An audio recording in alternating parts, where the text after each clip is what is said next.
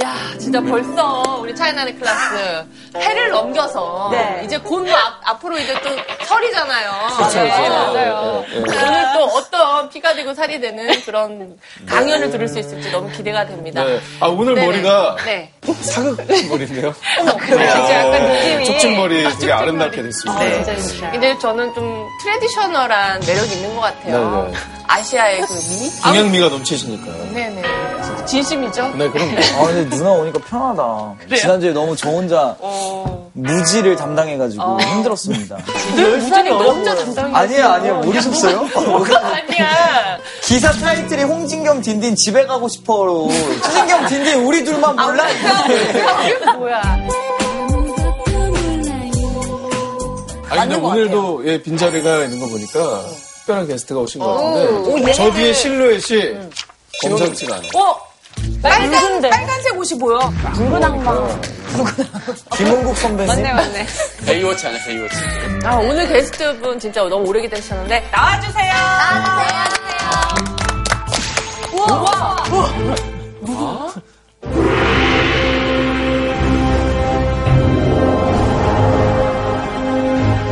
무서워봤다.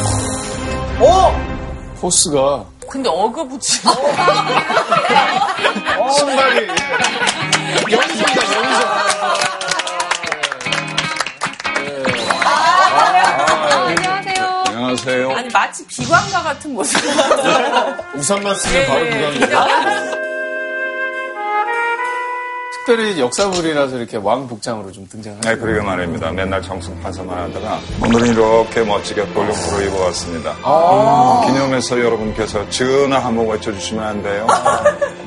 전하! 경들 반갑소. 다들 앉으시오.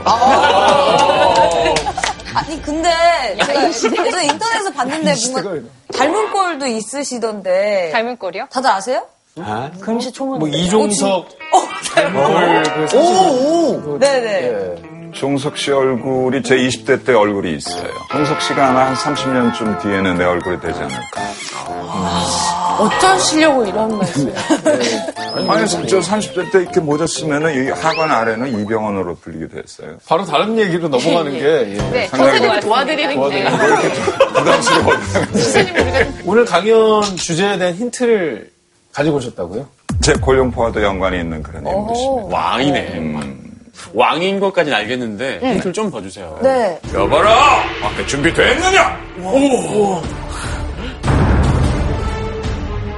여기 세 가지 물건이 있습니다. 자, 여러분께 힌트를 드리도록 하겠습니다. 자, 첫 번째. 안경은 안녕이 어렵다. 뭐가 있어. 안경? 조선시대 뭔가 후기. 활을 잘 쏘는 그런 왕이, 왕. 자, 글의 내용에 주목해 주시기 바랍니다. 만천명을 주인공은 말한다. 달은 하나뿐이고 물의 종류는 1만 개나 되지만 물이 흐르면 달도 함께 흐르고 물이 멎으면 달도 함께 멎고 물이 거슬러 올라가면 달도 함께 거슬러 올라가고 물이 소용돌이치면 달도 함께 소용돌이친다. 그 만천 명월 주인공은 저희가 다 알잖아요? 네, 저희가 우리가 창갑궁 후원 갔을 그쵸, 때 그쵸. 들었던 얘기거든요. 네. 저는 이제 알겠습니다. 저도요. 진짜요? 정조대왕 아닙니까? 야. 아, 이거는 그냥 알아야죠, 사실. 대한민국 사람이라면. 그치, 킹 JJ. 네. 아, 영화고? 어, 이런.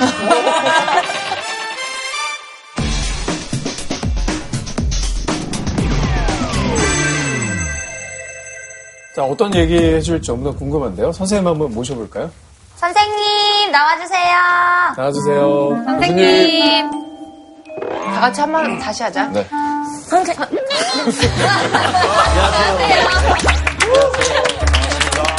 예, 반갑습니다. 안녕하세요. 김준혁입니다.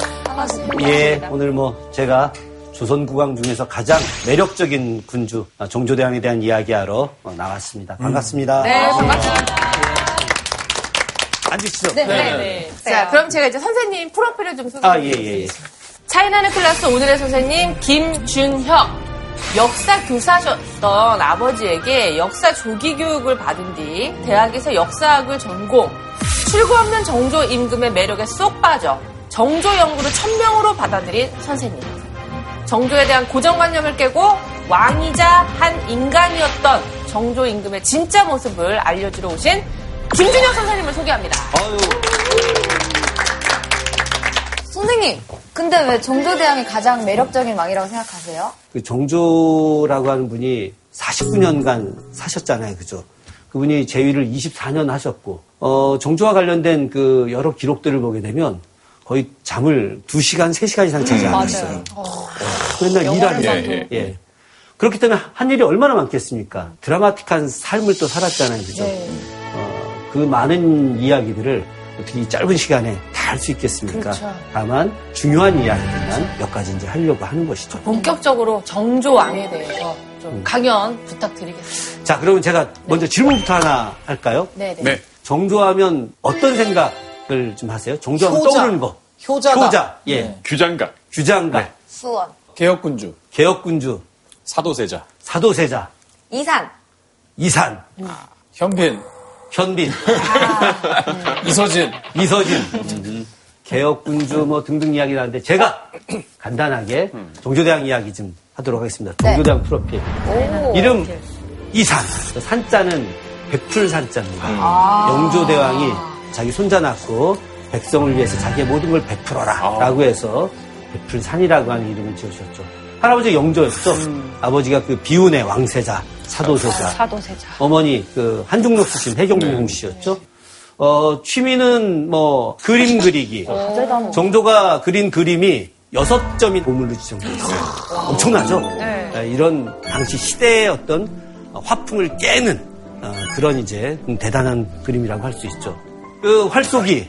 뭐 백발백 중에 명사수죠, 그죠? 네. 어, 제가 개인적으로 판단할 때는 우리나라의 5대 명궁 중에 한 분이 아닐까. 아, 뭐 전 기록에서 봤는데 49발을 맞추고 한 발을 또 일부러 안 맞췄다고. 네, 일부러 안 맞췄죠. 50발을 다 명중시키게 되면 가득 차잖아요. 그죠? 그 사람이 오만해질 수 있죠. 그래서 겸손하기 위해서. 업적도 이렇게 있는데, 주장각도 만들고, 장룡형도 만들고, 화성도 만들고, 어, 이와 관련된 그 정조의 프로필 간단히 이야기인데, 정조의 이야기 이제 본격적으로 한번 해보도록 하겠습니다. 예. 매력군주 정조 그를 더 알고 싶다. 여기서 더라고 하는 표현이 중요한 거예요. 왜 더라고 하는 표현이 중요하냐? 우리가 몰랐던 사실이 있나 봐요. 그렇죠. 사실 대한민국 국민들 중에 정조 모르는 사람 은 없습니다. 없죠. 아, 그럼에도 불구하고 정조에 대해서 알고 있는 사실들이 좀 피상적이거든요. 오늘은 조금 더 깊이 들어가기 위해서 더 알, 겠다 이렇게 음. 표현을 좀 하게 된 겁니다. 네.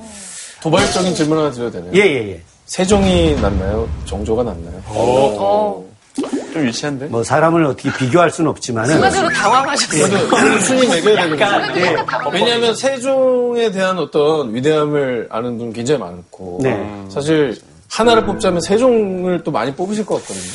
정조가 꿈꿨던 이상적 군주가 두 사람이 있어요. 음. 하나가 이제 중국 요나라, 아, 요임금. 요순. 예, 요순 시대 할 때, 그 요임금이 이제 정조의 모델이고, 또 조선의 국왕의 모델이 세종이에요. 항상 세종 이야기를 하죠. 그렇기 때문에, 어, 세종하고 정조하고 누가 더 낫다. 이렇게 이야기하기는 어렵지만, 문화적 기틀을 만든 분이 세종이라고 한다면은, 그 세종 시대의 문화를 다시 재현하려고 노력했던 사람은 정조. 이렇게 보는 것이 더 훨씬 좀 나을 것 같고요. 외람된 질문이지만 오상진 전현무는 누가 있냐고. 네. 세종 전문. 개인적으로 좀 여쭤보고 싶습니다. 어, 장르가 달라요. 아, 예. 한석준 오상진. 아예 장르가 달라요. 어, 되게 섞이고 싶어 하지 않나요? 어, 되게, 어, 나 되게 싫어하는데? 제가 이런 질문 드린 거 사과하겠습니다. 아, 예, 근데 무슨 장르죠? 분위기 아주 좋네요. 예. 정조에 대해서 이야기할 때 가장 먼저 떠오르는 인물 누굴까요? 사도세자. 사도세자죠, 사도세자. 사도세자가 어디서 돌아가셨죠? 뒤주. 그 사람이 뒤주에 같이 죽었기 때문에 사실 정조가 왕이 되기가 굉장히 힘들었죠, 그죠? 그런 측면에서 사도세자가 왜 뒤주에 갇혀 죽었는지에 대해서 한번 이야기를 해볼 아, 필요가 아, 그 있는 거예요. 거기서부터 출발해야 될 것 같아요. 그렇죠. 네. 어, 혹시 사도 영화 보신 적 있으세요? 봤어요. 아, 영조가 좀 너무한 너무했다. 영조가 좀 음. 너무했다. 잘하는 거는 뭐 그림, 무예 이런 건데 막 공부하라고 하고 총정할 때마다 막 음. 이래도 싫다 저래도 싫다 하고 신경 쇠약에 걸릴 수밖에 없게 일종의 아동 학대를 한 게 아니었나 싶었습니다. 영화를 보고. 어, 박수. 예. 사실 사도세자는 그 두 기록에 의하면 어린 시절에 굉장히 똑똑했던 인물입니다. 예. 그래서 어, 영조가 굉장히 이뻐했어요. 아, 장차 이 나라의 훌륭한 군주가 될 거라고 생각을 했어요. 그래서 제왕학 교육을 이제 시키려고 한 거죠. 제왕학 교육이라고 하는 것은 큰 틀에서 보자면은 그건 철저하게 경전 교육하고 역사 교육이에요. 그러려면 진중하게 앉아서 오랫동안 공부를 해야 되는데 사실 사도세자는 말씀하셨던 대로 그림 그리기를 좋아했고 아니면 무예에 상당히 뛰어난 기질을 갖고 있어요. 영조가 그렇게 이야기합니다. 우리 세자는 태산을 허리에 끼고 국회를 뛰어 건널 사람이다. 굉장히 호방했던 사람이에요. 그렇죠. 엄청 네, 원래는. 담대한 사람이죠. 72근의 청룡원을 또 요즘으로 치게 되면 40kg가 넘는 사람. 음. 15세 소년이 그걸 가지고 매일같이 무연습을 할 정도로 굉장히 대단했어요. 15세 때 음, 그걸 들죠. 아, 들었죠? 예, 15세 때. 15세에 어떻게 40kg를 들어요? 그때는 다 그랬어요. 요령이 왜냐하면 그 있네. 몸을 그렇게 쓰니까. 네, 네, 지금 몸을 안 쓰잖아요. 여자들도 왜 물동이 맞아, 맞아, 항아리에다가 맞아. 맞아, 물지게 쥐고 그 세대예요? 무슨 세대인가? 네, 누나는 많이 올리셔야 될 것 같아요. 높이. 누나 그 세대예요? 야, 나도 드라마에서만 좀 무슨 말이 되는 소리를 어, 청계천에서 빨래하는 것 같아. 자, 어, 아, 머리 하여튼 이렇게 묶고. 톱진 머리하고. 예. 굉장히 무예 능력도 뛰어나고 했는데도 불구하고 왜 뒤죄 갇혀 죽었을까? 영조와의 어떤 그 성격 차이와 더불어서 당쟁의 문제가 있었는데 당쟁 이야기 한번 좀 들어보고 네. 당쟁은 뭐 기본적으로 사림이 이제 등장을 하게 되죠, 그죠? 어, 선조정 간에 이제 동인하고 서인으로 나뉩니다. 동인이 이제 남인과 북인으로 나뉘고 서인이 노론과 소론으로 나뉘게 돼요. 어, 서인은 이제 숙종 때 이제 나뉘게 되는데 이제 우암 송시열 중심으로 하는 세력들, 이제 소론은 윤중하고 박세채 아, 이런 분들을 중심으로 이제 나뉘는 거죠. 그런데 영조는 사실은 그 노론의 후원에 의해서 왕이 됩니다.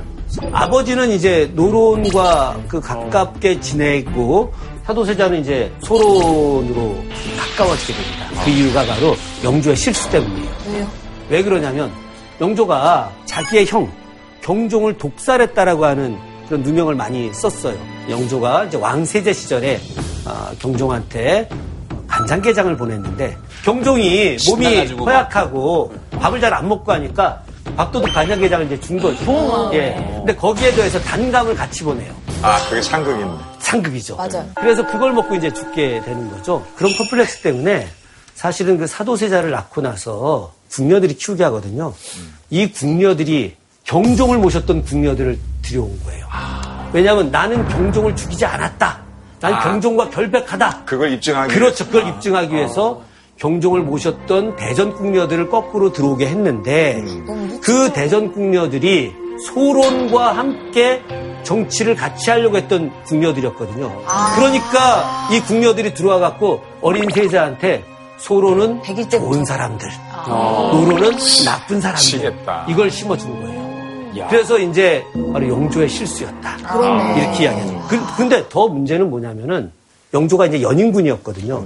이 사람을 왕세제로 책봉을 해라. 동궁으로 책봉을 해라. 라고 이제 신하들이 이야기를 해요. 그래서 경종이 자기의 동생이었던 연인군을 왕세제로도 책봉하고 대리청정하게도 합니다. 소론 입장에서 난리가 났거든. 만약에 노론과 가까운 이 사람이 왕이 되게 되면 나중에 자기들을 다 이렇게 제거할 수도 있다고 생각한 거잖아요. 그죠? 그래서 소론이 경종한테 이거는 정말 이거 역모다. 어떻게 건강한 전하한테 전하가 언제 돌아가실지도 모르니 대신 연인군한테 대리청정하게 하라. 이게 말이 되느냐. 그랬더니 경종이 다음날 탁 신하들을 불러 모아갖고 엄청나게 고통을 치죠. 굉장히 위험 있는 모습으로 이야기합니다. 그리고 나서 경종이 연인군을 왕세대로 책봉하라고 하고 대리청정하게 했던 네 명의 신하들 600원에 다 사용시킵니다. 그게 그 유명한 신임사화예요. 이 사람들이 영조한테는 충신의 역적이에요. 충신이 충신이죠, 그렇죠. 그런데 사도세자가 자기 아버지한테 그게 과연 그 사람들이 충신이냐라고 물어보는 거예요. 세상에. 영조 입장에서 얼마나 당황스럽겠습니까? 네, 그래서 자기가 나의 아들인데 그러면 그 사람들이 자기한테도 충신이 되어야 하는데 그럼 뭐 잘 대답해주면 되는 거 아닌가요? 미리 물어봤을 그런데 때. 이건 자기의 정통성의 문제지. 음. 그치. 음, 영조는 컴플렉스가 되게 강했거든요. 왜냐하면 자기한테 도전. 형을 죽이고 왕이 됐다라는 컴플렉스. 또 하나가 영조의 어머니가 무수리 출신이라고 예, 예, 하는. 맞습니다. 예, 그래서 굉장히 미천한 출신이라고 하는 이런 부분들이 참을 수 없어요. 음. 근데 그걸 신하들도 거론하지 않는데 아들이 이야기를 했으니까 아들하고 이제 문제가 지금 생기는 어. 거예요. 요게 이제 한 가지.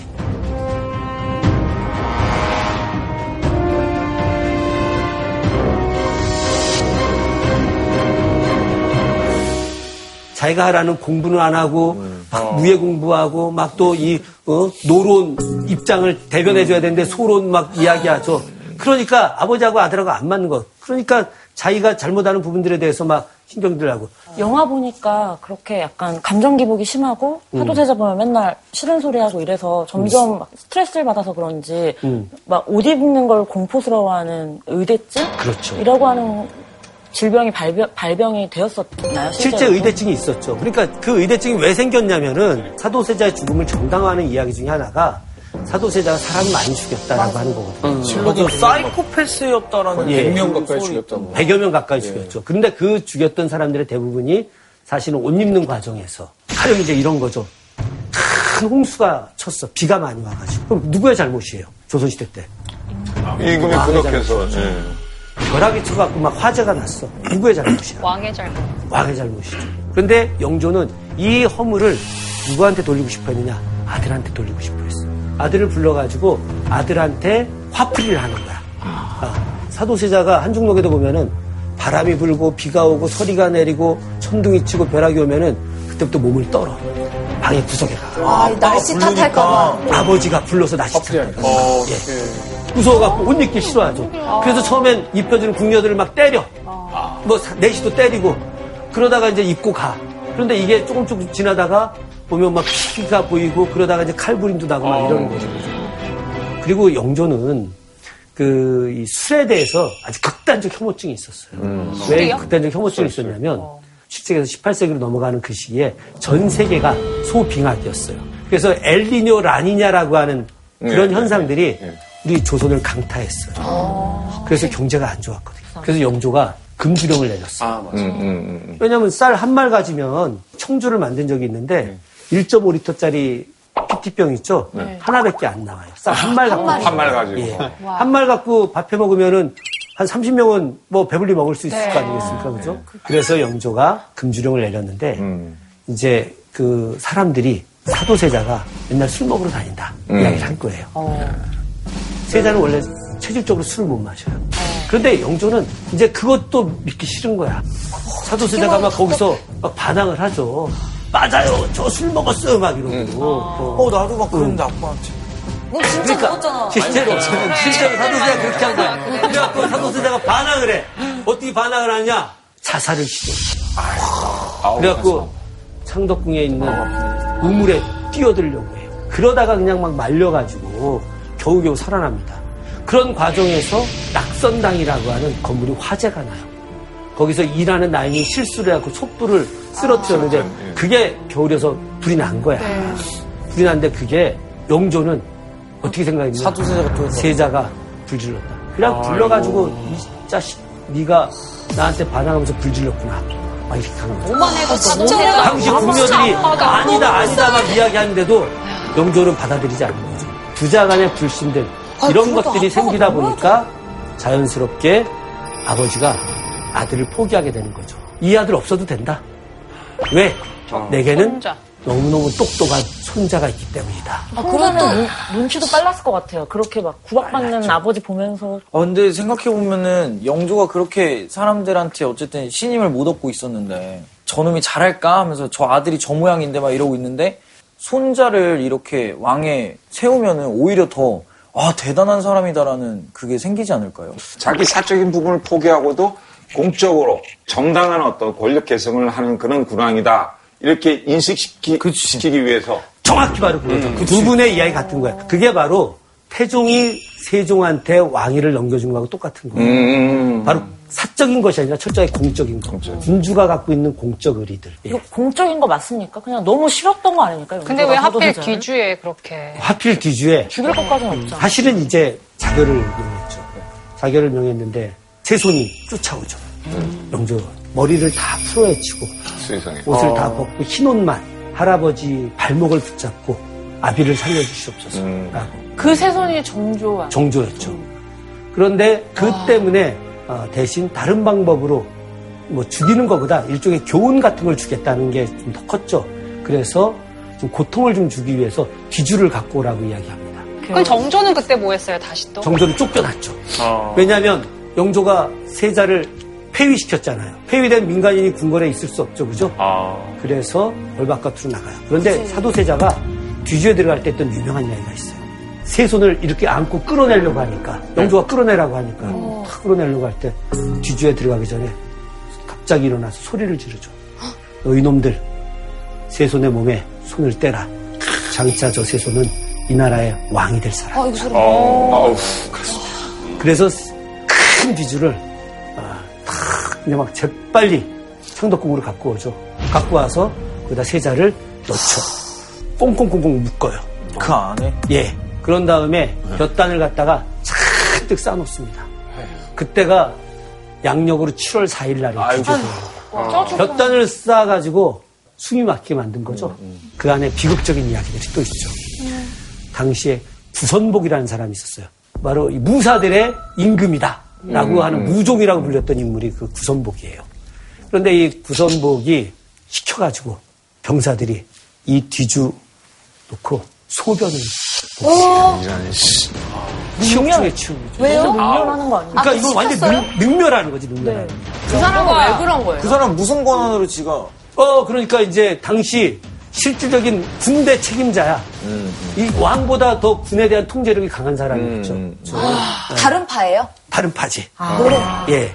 병사들한테 오줌을 갈기게 하고 창을 막 두들겨 소리 나게. 정말 어, 너무 얼마나 괴롭겠다, 시끄럽겠어요, 그죠? 진짜. 그리고 막 흔들어. 막. 어, 그러면 세자가 어지럽다라고 이야기해요. 근데 한마디 하시는 게 어지럽다. 어지럽다. 그만 흔들어달라. 그런데 7일째 되는 날 흔들어도 소식이 없는 거야. 말을 안 해. 그래갖고 이제 이 사람들이 깜짝 놀라갖고 영조한테 보고를 했죠. 영조가 아주 냉정하게 하루 더 두어라. 아니, 예. 자, 아니 진짜 너무 그래서 그냥 주비를 여기 보게 되면 벗었는데요? 이렇게 이제 갇혀져 있는 거지. 그래갖고 하루 더 두었는데 전혀 반응이 없는 거야. 뚜껑 열고 딱 만져보니까 완전히 찬 시신이 돼 있는 거죠. 자기 아들이 저기 이렇게 갇혀 있는데 두 다리를 뻗고 잠이 자, 왔을까? 근데 정치라고 하는 것은 되게 무서운 거예요. 정치는 아, 정치를 떠나서 권력은 아버지하고 아들도 나눌 수 없다. 약간 그랬던 거 아닐까요? 본인 본인 자체도 이제 선왕을 죽였다는 어떤 오해를 평생 좀 컴플렉스로 갖고 살았는데 자기의 세자마저 자기 자기 손으로 죽였다는 말을 안 듣기 위해서 자기 손에 피를 묻히지 않고 그냥 방치를 했다고 좀 생각이 드는데요. 영조의 생각과 가장 근접한 생각이에요. 영조 같은 사람 아니, 아니, 그런 사람 같은 경우도 진짜 근데 이게 지금 약간 그렇죠. 영조의 색을 띄우네요. 네. 네. 약간 비난을 느껴보는 어, 진짜 오영조. 어찌 저렇게 생각하시지? 선생님 그 이때 정조가 몇 살이었어요? 네. 11살이었죠. 아, 11살 예, 나이 11살 때 이제 아버지가 돌아가신 걸 이제 본 거죠. 아, 근데 정조가 잘할 수밖에 없었네요. 왜냐면은 저 같으면 아빠가 그렇게 돌아가시는 걸 보면은 그거에 관련된 사람들을 다 죽이기 위해서라도 어떻게든 높은 자리까지 올라갈 것 같은데. 왕이라고 하는 것은 자기의 원한을 갚기 위한 건 이제 분명히 아니기 때문에 정조가 나중에 이제 왕이 됐을 때 아버지의 원한을 최소화해서 갚죠.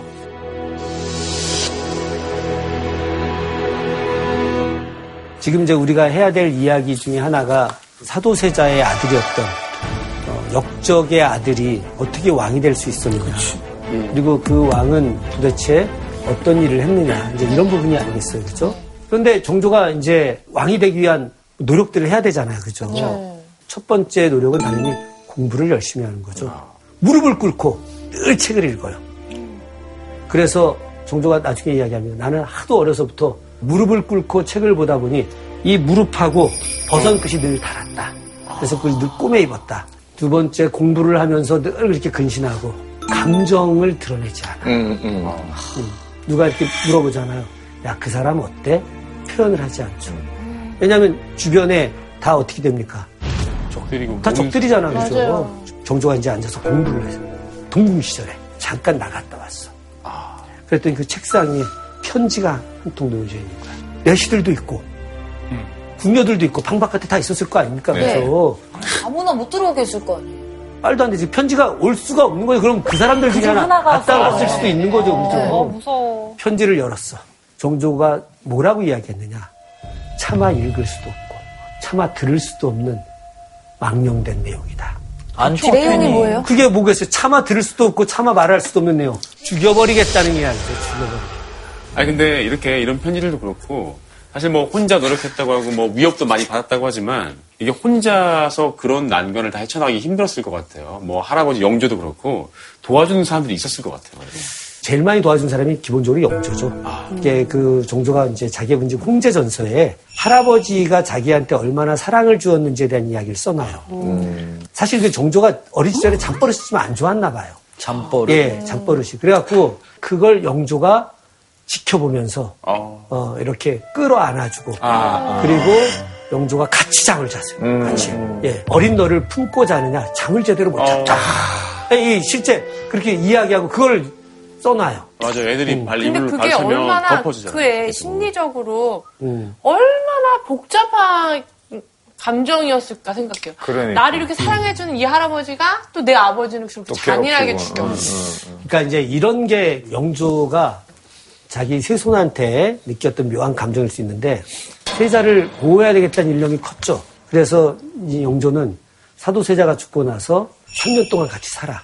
근데 그 중에 1년 반째 되던 해에 정조가 해경궁을 너무 보고 싶을 거 아니에요. 그죠? 네.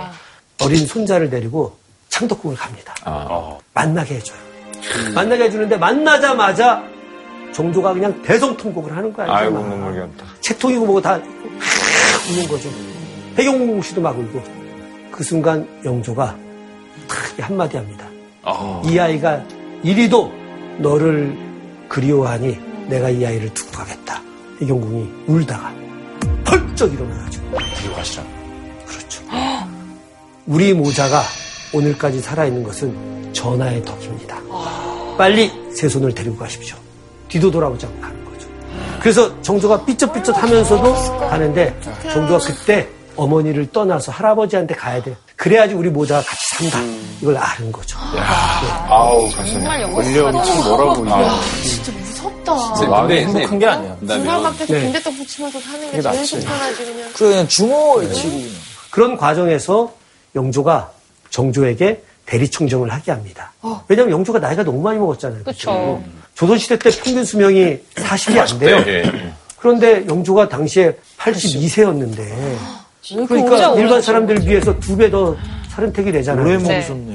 근데 그 과정에서 사실 네. 쉽지 않았을 것 같은 게 물려줘야 할 정조, 그러니까 세자가 사실 노론에서는 굉장히 꺼리는 존재였을 거 아니에요. 근데 영조 입장에서는 그런 반대는 어떻게 극복을 하고 그러니까 이제 세자를 그런- 대리청정을 시켰을까요? 그런 반대가 어, 아주 심했죠. 아.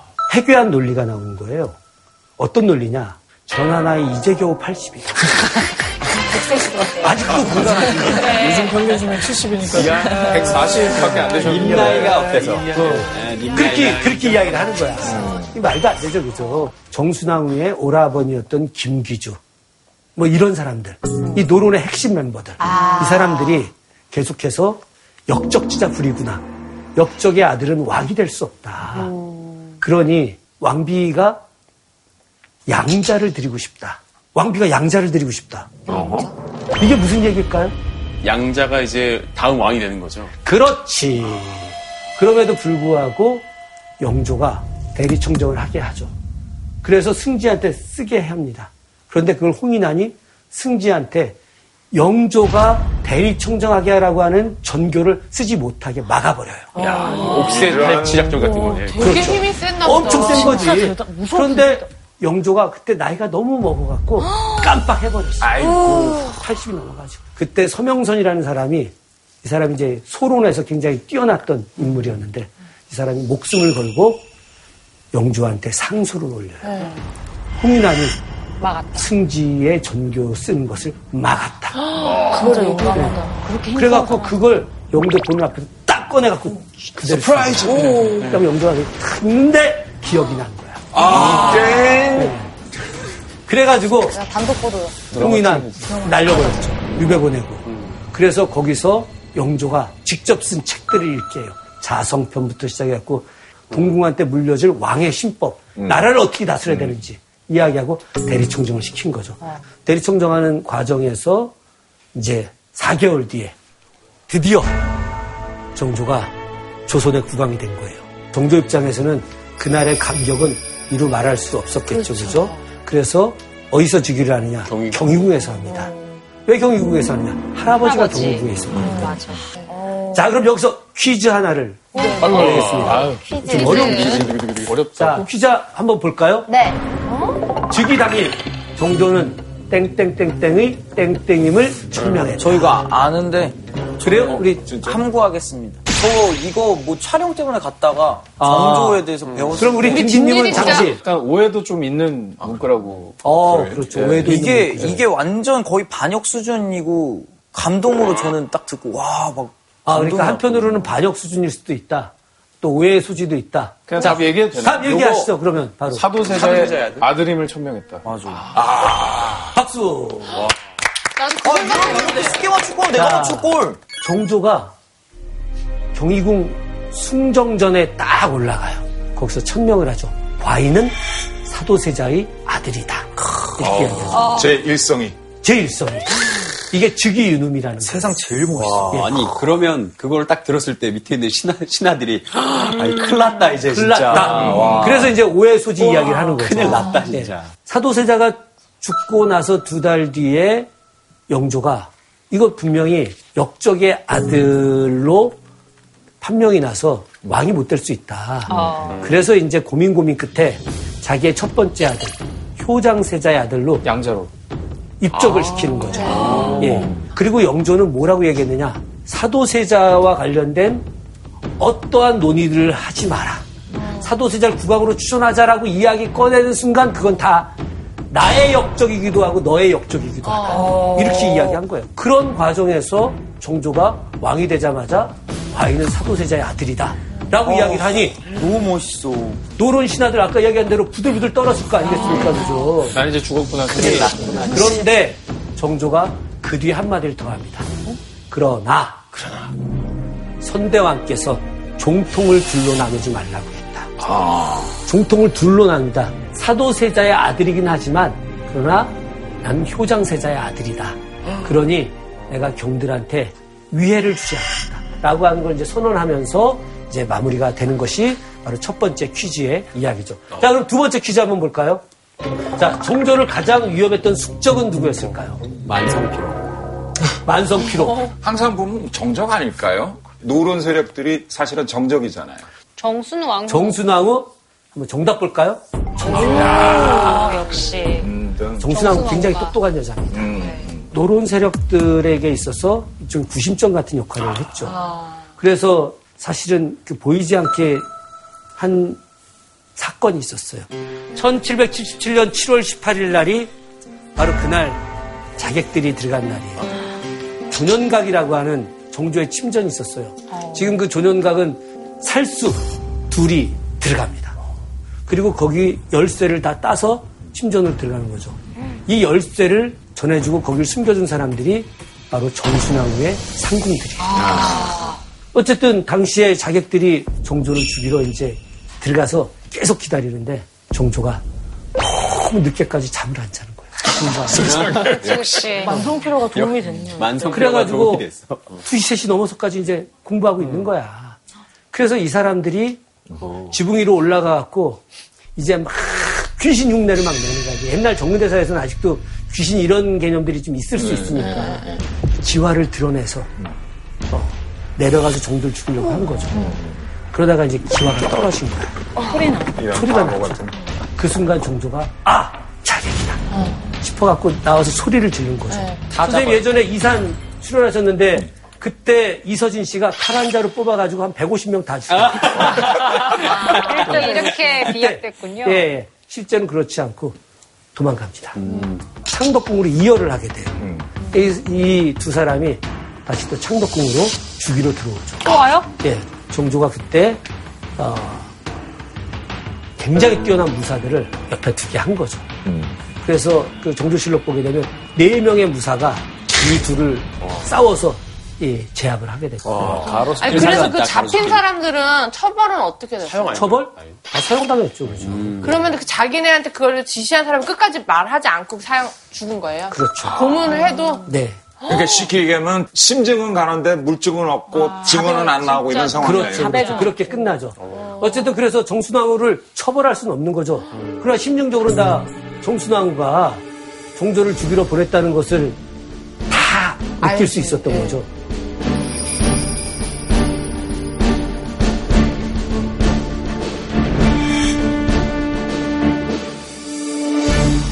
아니 근데 선생님 근데 이런 일들이 자꾸 생기는 거 보면 왕권이 약했던 거 아닙니까 그 당시에? 당연히 약했죠. 그럼 그러니까 정조가 자기 왕권을 좀 공고하게 하기 위해서 택한 뭐 다른 방법이나 이런 건 없었나요?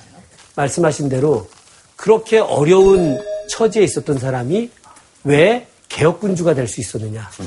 개혁을 하려면 힘이 있어야 될 거 아니겠어요. 그렇죠? 힘을 키우려면 어떻게 해야 되죠? 내 편이 많아야죠. 그렇죠. 내, 내 편이 편이. 많아야지. 네.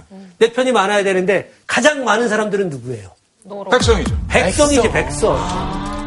바로 백성들의 지지를 얻는 거 백성들의 지지. 굉장히 현명하네요. 그렇죠. 그러면 백성들이 원하는 정치를 해야 될 거 아니겠습니까? 예. 그래서 정조가 했던 제일 첫 번째 이야기는 소외된 사람들에 대한 대대적인 개혁인 거예요. 음. 서자들 얼마나 그 서자들이 고통스러웠겠어요. 음. 네. 한 번 서자면 영원한 서자잖아요. 총조가 서울제도 혁파하잖아요. 그죠? 그래서 잘 아시다시피 이덕무, 박재가, 유두공 이런 천재들이 주장과 검소관으로 들어오고 그런 측면에서 이제 새로운 개혁들 하는 거죠. 시장 만들어주지 않았어요? 그렇죠. 시장 만들어주는 거죠. 모든 백성들이 다 장사할 수 있게. 그게 신의 통공이라는 거예요. 그래서 그전까진 소수의 독점 자본가들이 그 사람들만 장사를 할 수 있어요. 금난 정권. 예. 금난전권, 난전을 금하는 권리. 이 재벌들이 갖고 있는 거죠. 쉽게 얘기했어요, 요즘으로 치면. 재벌 개혁을. 그렇죠. 모든 백성들이 누구든지 다 장사할 수 있게. 그러니까 야, 진짜 훌륭한 당시 아이였다. 시전 상인들이 조폭들 동원해가지고 그걸 주도하는 최재공 선생 1년 내내 협박을 하는 음. 거죠. 이 사람 뭐 그 협박을 캬, 막 감당하고 그래 한번 해보자 음. 그래가지고 통금록책을 완전히 만들어낸 거죠. 상업을 활성화하게 되면 백성들이 부유하게 되고 세금 많이 내게 되면 국가 재정 안정되는 거 아니겠어요, 그죠? 같이 이루어지는 거야. 이게. 군사는 어떻게 이루어졌습니까? 군사 바로 정조의 국방개혁 프로젝트 장룡영이라고 하는 데 대한 내용이죠. 장룡영. 장룡영. 예. 정조가 왕이 됐는데 왕되고 나서 이제 국가 예산을 다 들여다볼 거 아니겠습니까? 그죠? 국방 예산이 전체 국가 예산의 56%야. 말도 안 되죠, 그죠? 그런데 그 국방 예산이 죄다 장군들 월급 주는 거야. 아, 더 말이 안 되네. 조선시대 때 그랬던 거예요. 그래서 군대를 통폐합을 해요. 군대를 통폐합하는데 이 사람들이 훈련이 너무 안 된 거야. 네. 훈련을 제대로 하기 위해서 정규군, 묵과 급제를 통해서 정말 제대로 된 군대를 양성하자는 거죠. 근데 정조가 국방개혁만 하는 게 아니야. 가난하고 소외된 사람들에 대한 그런 개혁을 막 하는 거예요. 그게 어떤 거냐. 10살 미만의 아이들이 갑자기 고아가 돼. 전염병이 생겨서 부모가 죽거나 아니면 가난해서 아버지가 뭐 죽거나 아, 나 몰라 친척들도 안 받아 조선시대 때 말이죠 기록들 보게 되면 눈물이 날 정도야 가난해가지고 자기 자식들을 나무에다 묶어 여러 아이들이 있으면 하나는 묶어 묶어서 부모들이 굶어죽게. 나머지 애들 데리고 도망가 버려 아, 어떻게. 네. 그럼 이 아이들이 노비가 될 거 아니겠어요, 그죠? 네. 그래서 정조가 법을 만들어요. 자율전칙이라고. 10살 미만의 고아된 아이들은 반드시 국가가 책임지고 길러야 됩니다.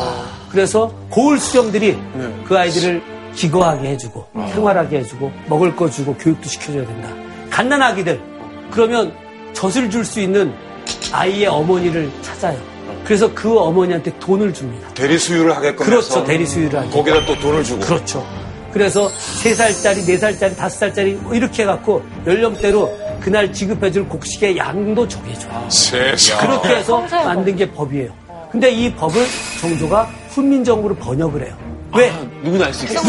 이게 그 권리이다. 마치 노동법 그렇지. 강의 하듯이. 아. 그렇지. 너희들이 이건 권리다. 진짜 이런 왕이 진짜 세 분만 있었어요.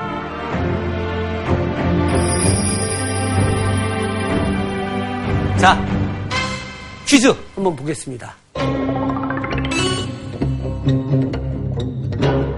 민본. 민본. 네. 백성을 먼저 먼저 생각할 민본. 이제까지 들은 거 생각하면 인권 같은데 아닌가? 위민. 인권. 어? 어? 진짜? 인권. 진짜. 그 당시에 인권이라는 단어를 생각했다는 것 자체가 완전 파격적인 거 게다가 그냥 음, 아니에요? 인간으로 다 본 거잖아요. 양반만 진짜 사람으로 왕이- 본 거 아니었나요?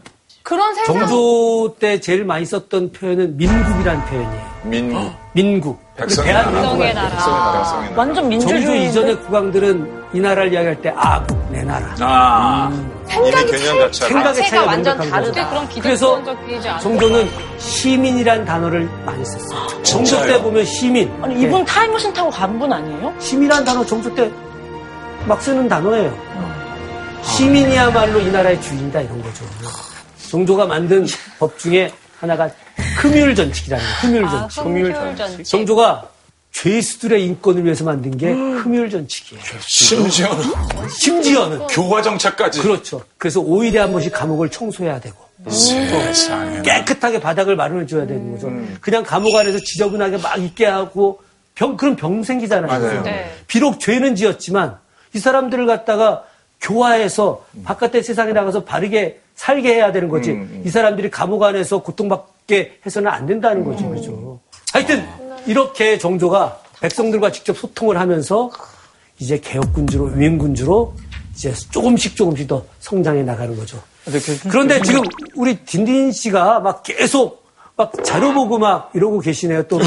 네, 제가 이제 특별 코너를 저희가 또 만들었습니다. 뭐? 아, 그래요? 네, 그거 네, 비밀 차이나는 수첩이네요. 어. 클라스의 딘탐정의 비밀 수첩. 네, 뭐야, 이게? 아, 네. 집중한 코너 같아. 네. 제가 귀여워, 지금부터 귀여워. 정조대왕의 네. 이제 인간적인 매력을 좀 파헤쳐 보도록 하겠습니다. 제가 퀴즈를 몇 개를 좀 미리 준비를 했는데 첫 번째 네. 문제부터 한번 풀어보도록 하시죠. 네. 정조는 천하의 땡땡땡이었다. 음, 네네네. 이거 되게 좋아하고 그러셔가지고. 애연가. 애연가. 아. 애주가 애연 애주. 아닙니다. 어? 네. 아니.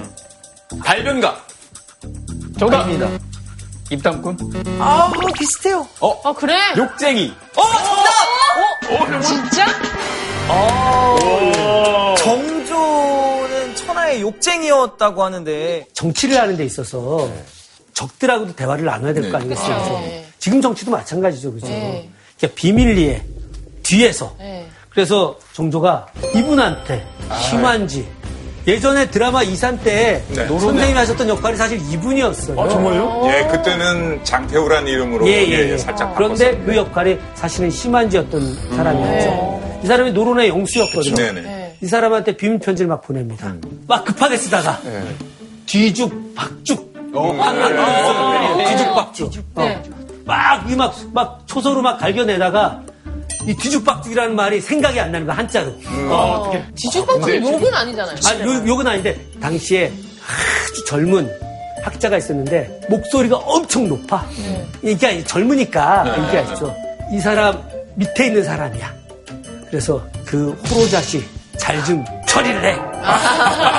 호로자. 그래서 그게 이제 욕, 욕이라는 거죠.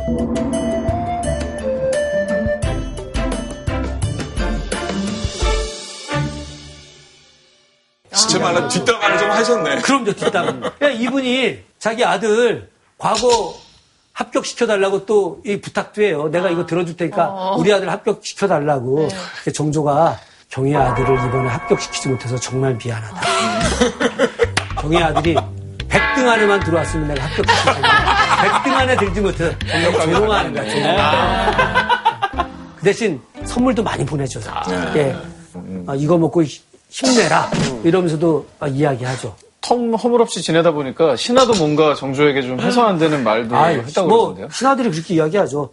전화의 정치는 좀 글러먹었습니다. 아, 와, 네. 진짜 완전 어, 대박이다. 정조가 1786년에 나에 대한 어떠한 욕을 해도 내가 다 상관하지 아, 않는다. 야자 타임을까지 거의 하네. 야자 타임 야자 수준이죠. 타임이네, 진짜. 그러니 아무도 욕 안 나 내가 잘못한 거 막 이야기하고 그 대신 나의 홀만 이야기하지 말고 새로운 국가 정책을 제시해라. 이렇게 이야기하죠. 자, 그럼 두 번째 문제를 한번 맞춰보겠습니다. 네, 정조는 땡땡땡땡의 달인이었다. 음주 가무. 음주 가무. 야, 아니 왜냐 면 음주를 잘할 수도 있잖아. 어, 왠지 그리고 왜 공감이 회- 가. 회식 같은 거 많이 아, 해서 약간 요즘 단어예요. 요즘 단어. 요즘 요즘 단어. 단어. 요즘 단어. 요즘 단어. 상진이 형한테 제가 막 어. 아재 개그. 진짜? 진짜? 진짜? 정답입니다. 아재 개그의 달인이었다. 아, 너무 바꿔주신 거 아니에요? 아니, 내가 왜 그러니까. 아재 네. 개그야? 아재 개그의 달인이에요. 와. 너무 매력있다. 이 이야기가 뭐냐. 아까 봤던 그 최재공이라는 분이 떡을 그렇게 좋아해요. 정승 판소들끼리 모여서 회의를 하는데 떡이 나왔어. 그러면 자기 몇 개 두고 나머지 신하들한테 이렇게 주고서 자 같이 드십시다 했어야 되는 거잖아. 네. 혼자만? 근데 이 사람이 정신없이 떡을 먹은 거야. 반 정도를 먹은 거예요. 진짜 좋아했나 보다. 그러다가 자기가 떡 먹다 보니까 너무 많이 먹었어. 그 깜짝 정승인데 놀라가지고 그게 쉽지 않아요. 어, 이제 어 미안합니다 그러고 이렇게 떡을 준 거야. 정신없이 먹다 정신을 차린 거죠. 네. 네. 그러니까 신하들이 우리가 지금 뭐 어? 너무 먹다가 먹었습니다. 떡을 먹냐고 막 난리가 난 거야. 우리 안 먹겠다. 그래서 나가겠다 그랬더니 정조가 아 우리 최정승이 덕이 없어가지고 떡을 먹어서 채우느냐고 그런 거야. 저 정도면 어, 엄청난 유머. 네. 아, 나이 죽이네. 저 정도면은 진짜 랩인데? 잘 썼는데. 아니, 개인적으로는 그때 분위기가 상상이 돼요. 이거를 웃어야 되나, 말아야 되나 하면서. 아. 아. 그래도 시간을 다 웃었죠. 부장님 예. 개그인데요, 이건? 예, 분위기가 다 풀려서 회의를 잘했다라고 다산 옆에서 본 거야. 그럴 것 같아요. 예, 예. 자, 지금까지 제가 준비한 정조의 매력 탐구였습니다. 네, 지금까지 댄딘이었습니다. 어. 자 그러면 또 다른 뭐 질문 같은 게 좀 있으신가요? 아니 또 그- 드라마 이산 보면요. 정조가 성종년만 바라보는 약간 순정남으로 나오잖아요. 정조의 로맨스 궁금합니다. 실제로도 그런 사람이었는지 궁금해요. 이것도 한번 누가 좀 읽어봐 주시겠어요? 저 읽고 싶어요. 예, 예, 예. 살아있는 나와 죽은 내가 끝없이 오랜 세월 동안 영원히 이별하니 나는 못 견딜 정도로 근심과 걱정이 많다. 어. 이게 바로 자기의 사랑하는 여인 의빈성 씨. 원래 이름은 성덕임이죠. 덕임이? 음. 덕임 이름이 덕임이에요. 사실은 그 저 여인이 무슨 양반집 딸이 아니에요. 네. 해경궁 씨 집안 거기에 실무 일을 맡는 청지기의 딸이에요. 음, 그래서 이제 해경궁 씨가 궁으로 들어오고 나서 10살이 됐을 때 궁으로 불러드립니다. 네. 그래서 어릴 적부터 가깝게 지낸 거예요. 나이가 비슷하니까. 아. 비슷하니까. 그러다가 이제 사랑을 느끼게 된 거죠, 그죠? 음. 그 두 사람이 말이죠. 사랑 나누는 것도 굉장히 재밌어요. 아, 그런 정조가 얘기까지 쓴 있어요? 글 보게 되면 예. 이렇게 이야기합니다. 내가 이 여인께 수학을 가르쳐 주면 금방 알아들었다. 음. 같이 만나서 대화하면서 수학 가르치는 거야. 어. 상수학. 아, 뭔가 사랑이 음. 느껴지잖아요. 그래서 세손 시절, 동궁 시절에 승은을 입히려고 해요. 아, 벌써 그랬더니 그때. 그런데 저 여인이 거절을 해요. 지금 세자빈이 계시는데 음. 제가 감히 동궁전하와 만날 수 없다. 그래서 정조가 안타깝지만 인정을 해줍니다.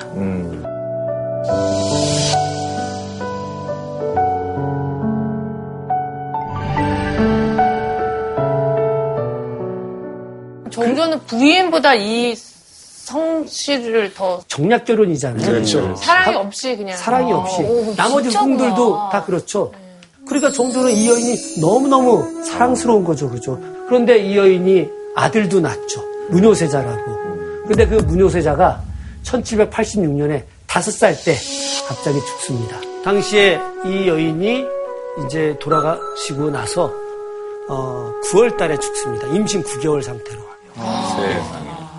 정조가 직접 쓴 묘지명에 보니까 죽기 전에 이틀 전에도 이제 정조가 가면 누워 있다가도 일어나 앉는 거예요.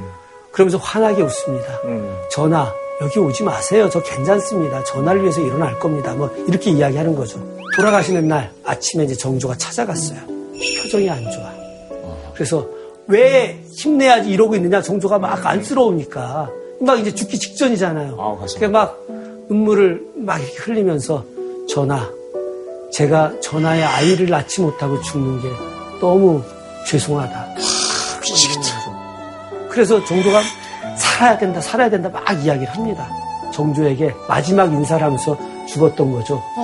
그래서 정조가 내가 이제 더 이상 국사를 의탁할 여인이 없구나. 라고 이야기하죠. 이게 바로 정조의 안타까운 사랑 이야기입니다. 자, 지금까지 우리가 어, 정조의 어떤 인간적인 면모를 봤는데 다시 이제 군주로서의 정조 모습을 한번 좀 보도록 하겠습니다. 정조는 이 나라의 모든 백성들이 다 평등해야 된다고 생각을 한 거예요. 신분적으로. 그러면 신분적으로 평등하려면 뭐가 없어져야 돼? 양반제도, 양반제도. 제도. 양반제도. 신분제도. 제도, 신분제도. 신분제도에서 가장 고통받는 사람들이 누구죠? 노비. 노비. 노비들이죠, 노비들. 정조가 노비제도는 반드시 없어져야 된다고 생각을 합니다. 추노 못했어요. 진짜 너무. 옛날에 추노 보셨죠? 네, 추노. 예. 그 추노 드라마 맨 마지막 장면에 보게 되면 추노 제도, 노비 추세관 제도를 없앤 건 효종 때다 이렇게 썼는데 잘못된 거예요. 어. 그것은 정조가 즉위하고 나서 2년 뒤에 노비 추세관 제도를 없앴죠. 저런, 저런, 저런. 노비와 관련돼서 정조가 어떤 생각을 가졌는지 우리 한번 정조의 말씀을 한번 네. 보도록 하죠. 예. 이것도 누가 한번 읽어보셨으면 좋겠는데. 우리 오영조께서 오영주. 사람은 부업으로 한때의 쾌락을 얻으려 해선 아니 되느니 나는 천한 마부에게라도 일찍이 이놈 저놈이라고 부른 적이 없다. 아, 맞아. 그 서비스업 하시는 분들한테 반말하는 분 진짜 그러니까. 제가 정조를 공부하게 된 결정적인 이유가 이것 때문이었어요. 정조가 이렇게 이야기합니다. 인간으로 태어나서 어찌 귀한 존재가 있고 음. 천한 존재가 있겠는가. 이 세상에 노비보다 슬픈 존재는 없다. 고로 마땅히 노비는 혁파되어야 한다. 와, 예, 정조갑. 어, 공감 능력이 엄청 나신 것 같아요. 아, 진짜로 발을 그 밟히는 거 싫어. 옛날에 노비라는 거는 사람이 아니고 사물과 같은 음. 취급을 재산 받았어요. 취급. 돈 주고 샀잖아요. 그래서 정조가 노비제도 개혁안을 계약제로 바꿔요. 계약제로 바꾸는 안을 이야기합니다. 노비라고 하는 명칭을 당시 사람들이 많이 썼던 보인이라고 바꾸고 3대가 있으면 윗대하고 맨 아래 대 할아버지하고 손자는 즉시 해방. 그리고 가운데 있는 아들은 그 주인과 계약 관계를 맺는 거죠. 끝나면 이제 자유민인 거죠. 예전에는 그 노비의 아들도 그냥 계속 종속되는 거지. 런데 노비 주인들이 반발할 거 아니에요. 네, 양반들이 뭐 때문에 반발하겠어요? 재산, 재산이 그냥 뭐 없으니까. 재산이 그렇지. 준다고 네. 돈 때문에 생각하죠. 반발하는 거죠. 그럼 그걸 비용을 어떻게 해야 돼? 국가가 해결해줘야 될 거 네, 아니겠어요? 네. 보조- 보조금이 나오고. 그 비용과 관련해서 정조의 큰 생각은 반발식 드라마자는 거죠. 그래서 정조가 농업개혁을 갖다가 엄청나게 하는 거야. 국가 토지를 만들고 토지 없는 백성들을 불러다가 거기서 농사 짓게 하고 거기서 나오는 이익금을 잘 저장해 두고 그 저장된 금액으로다가 노비 소유주들에게 노비를 해방할 수 있는 그런 여력을 만들어주고. 여러 그럼요. 그렇게 만들려고 한 거죠. 그런데 정조가 그걸 다 합의하고 그리고 추진해 나가는 과정에서 안타깝게도 돌아가신 거예요. 그래서 우리가 전 세계 최초로다가 노비제도가 없어진 평등한 사회를 1801년에 만들 수가 있었던 거예요. 세계 최초로. 1801년부터 시행하게 됐어요. 링컨이 되실 수 있었네요. 그렇죠.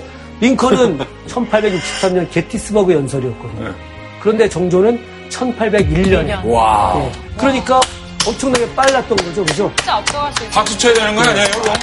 그런데 그게 결과가 아, 결과가 나오질 못했던 거죠.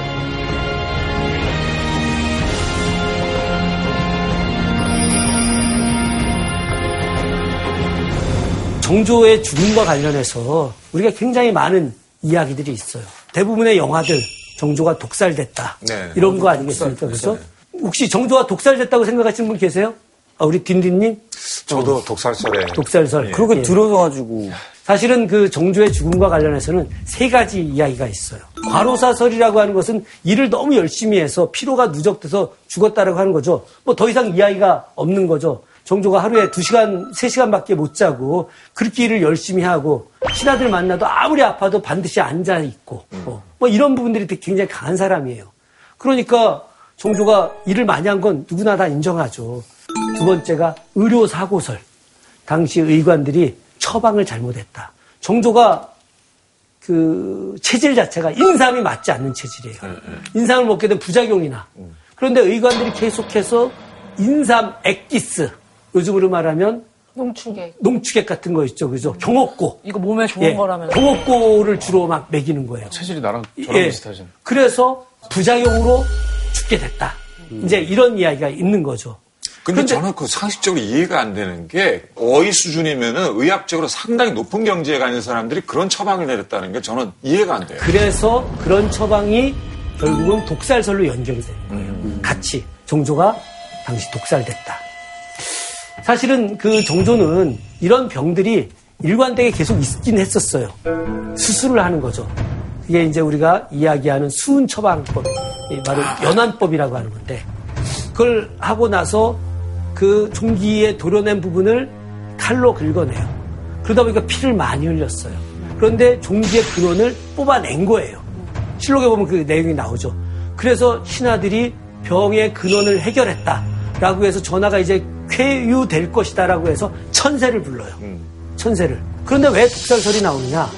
그래서 신하들이 병의 근원을 해결했다라고 해서 전하가 이제 쾌유될 것이다라고 해서 천세를 불러요. 천세를. 그런데 왜 독살설이 나오느냐? 두 가지 이야기가 있어요. 하나가 정조 실록에 나오는 얘기가 있고 이만수가 쓴 정조 행장 내용이 마지막 날이 좀 달라요. 갑자기 정순왕후가 성양 정기산이라고 하는 탕약을 들고 와요.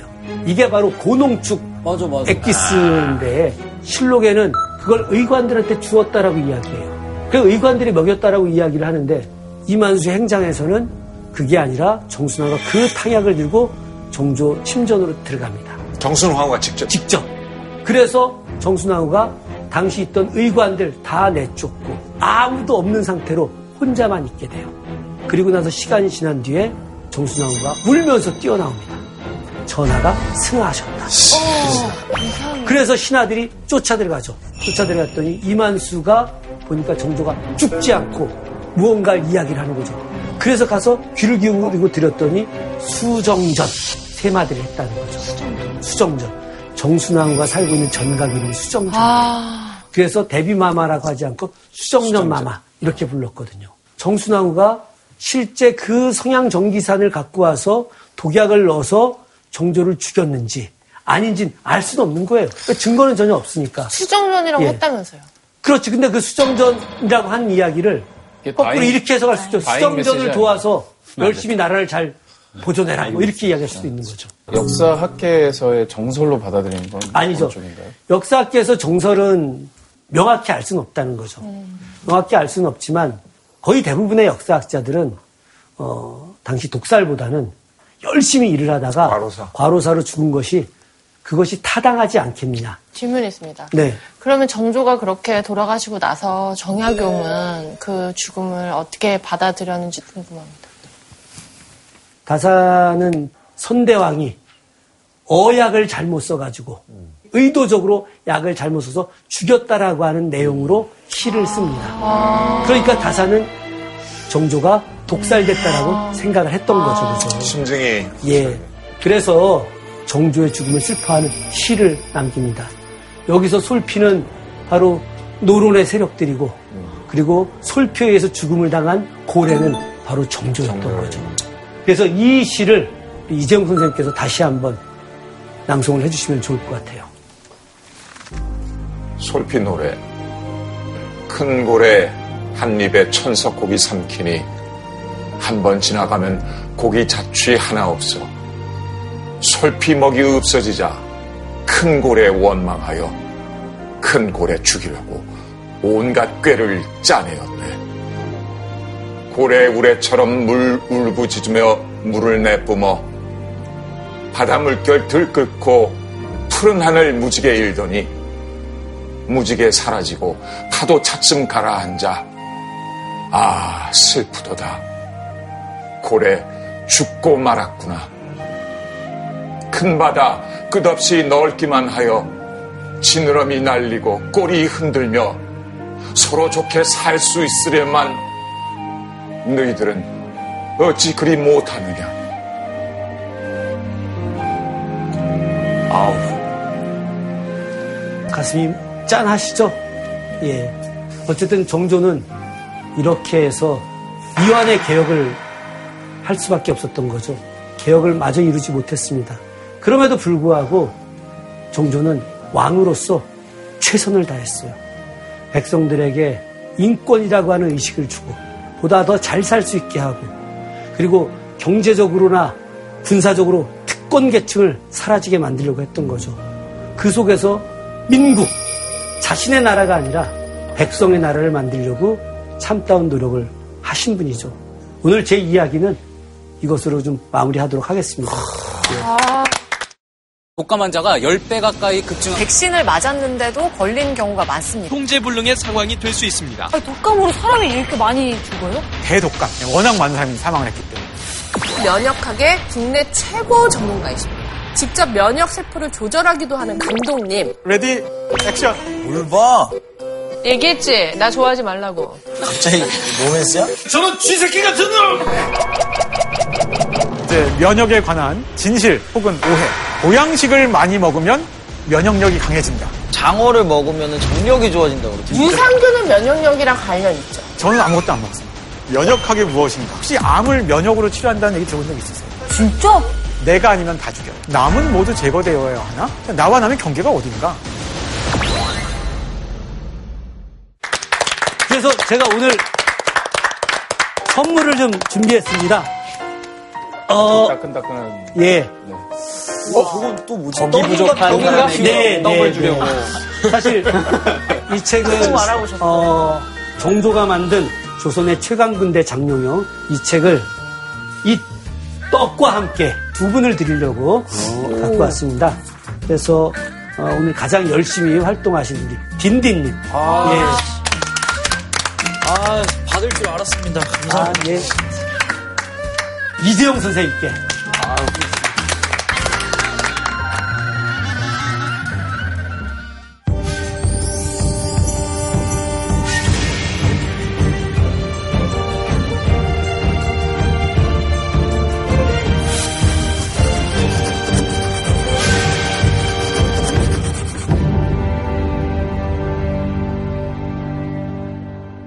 JTBC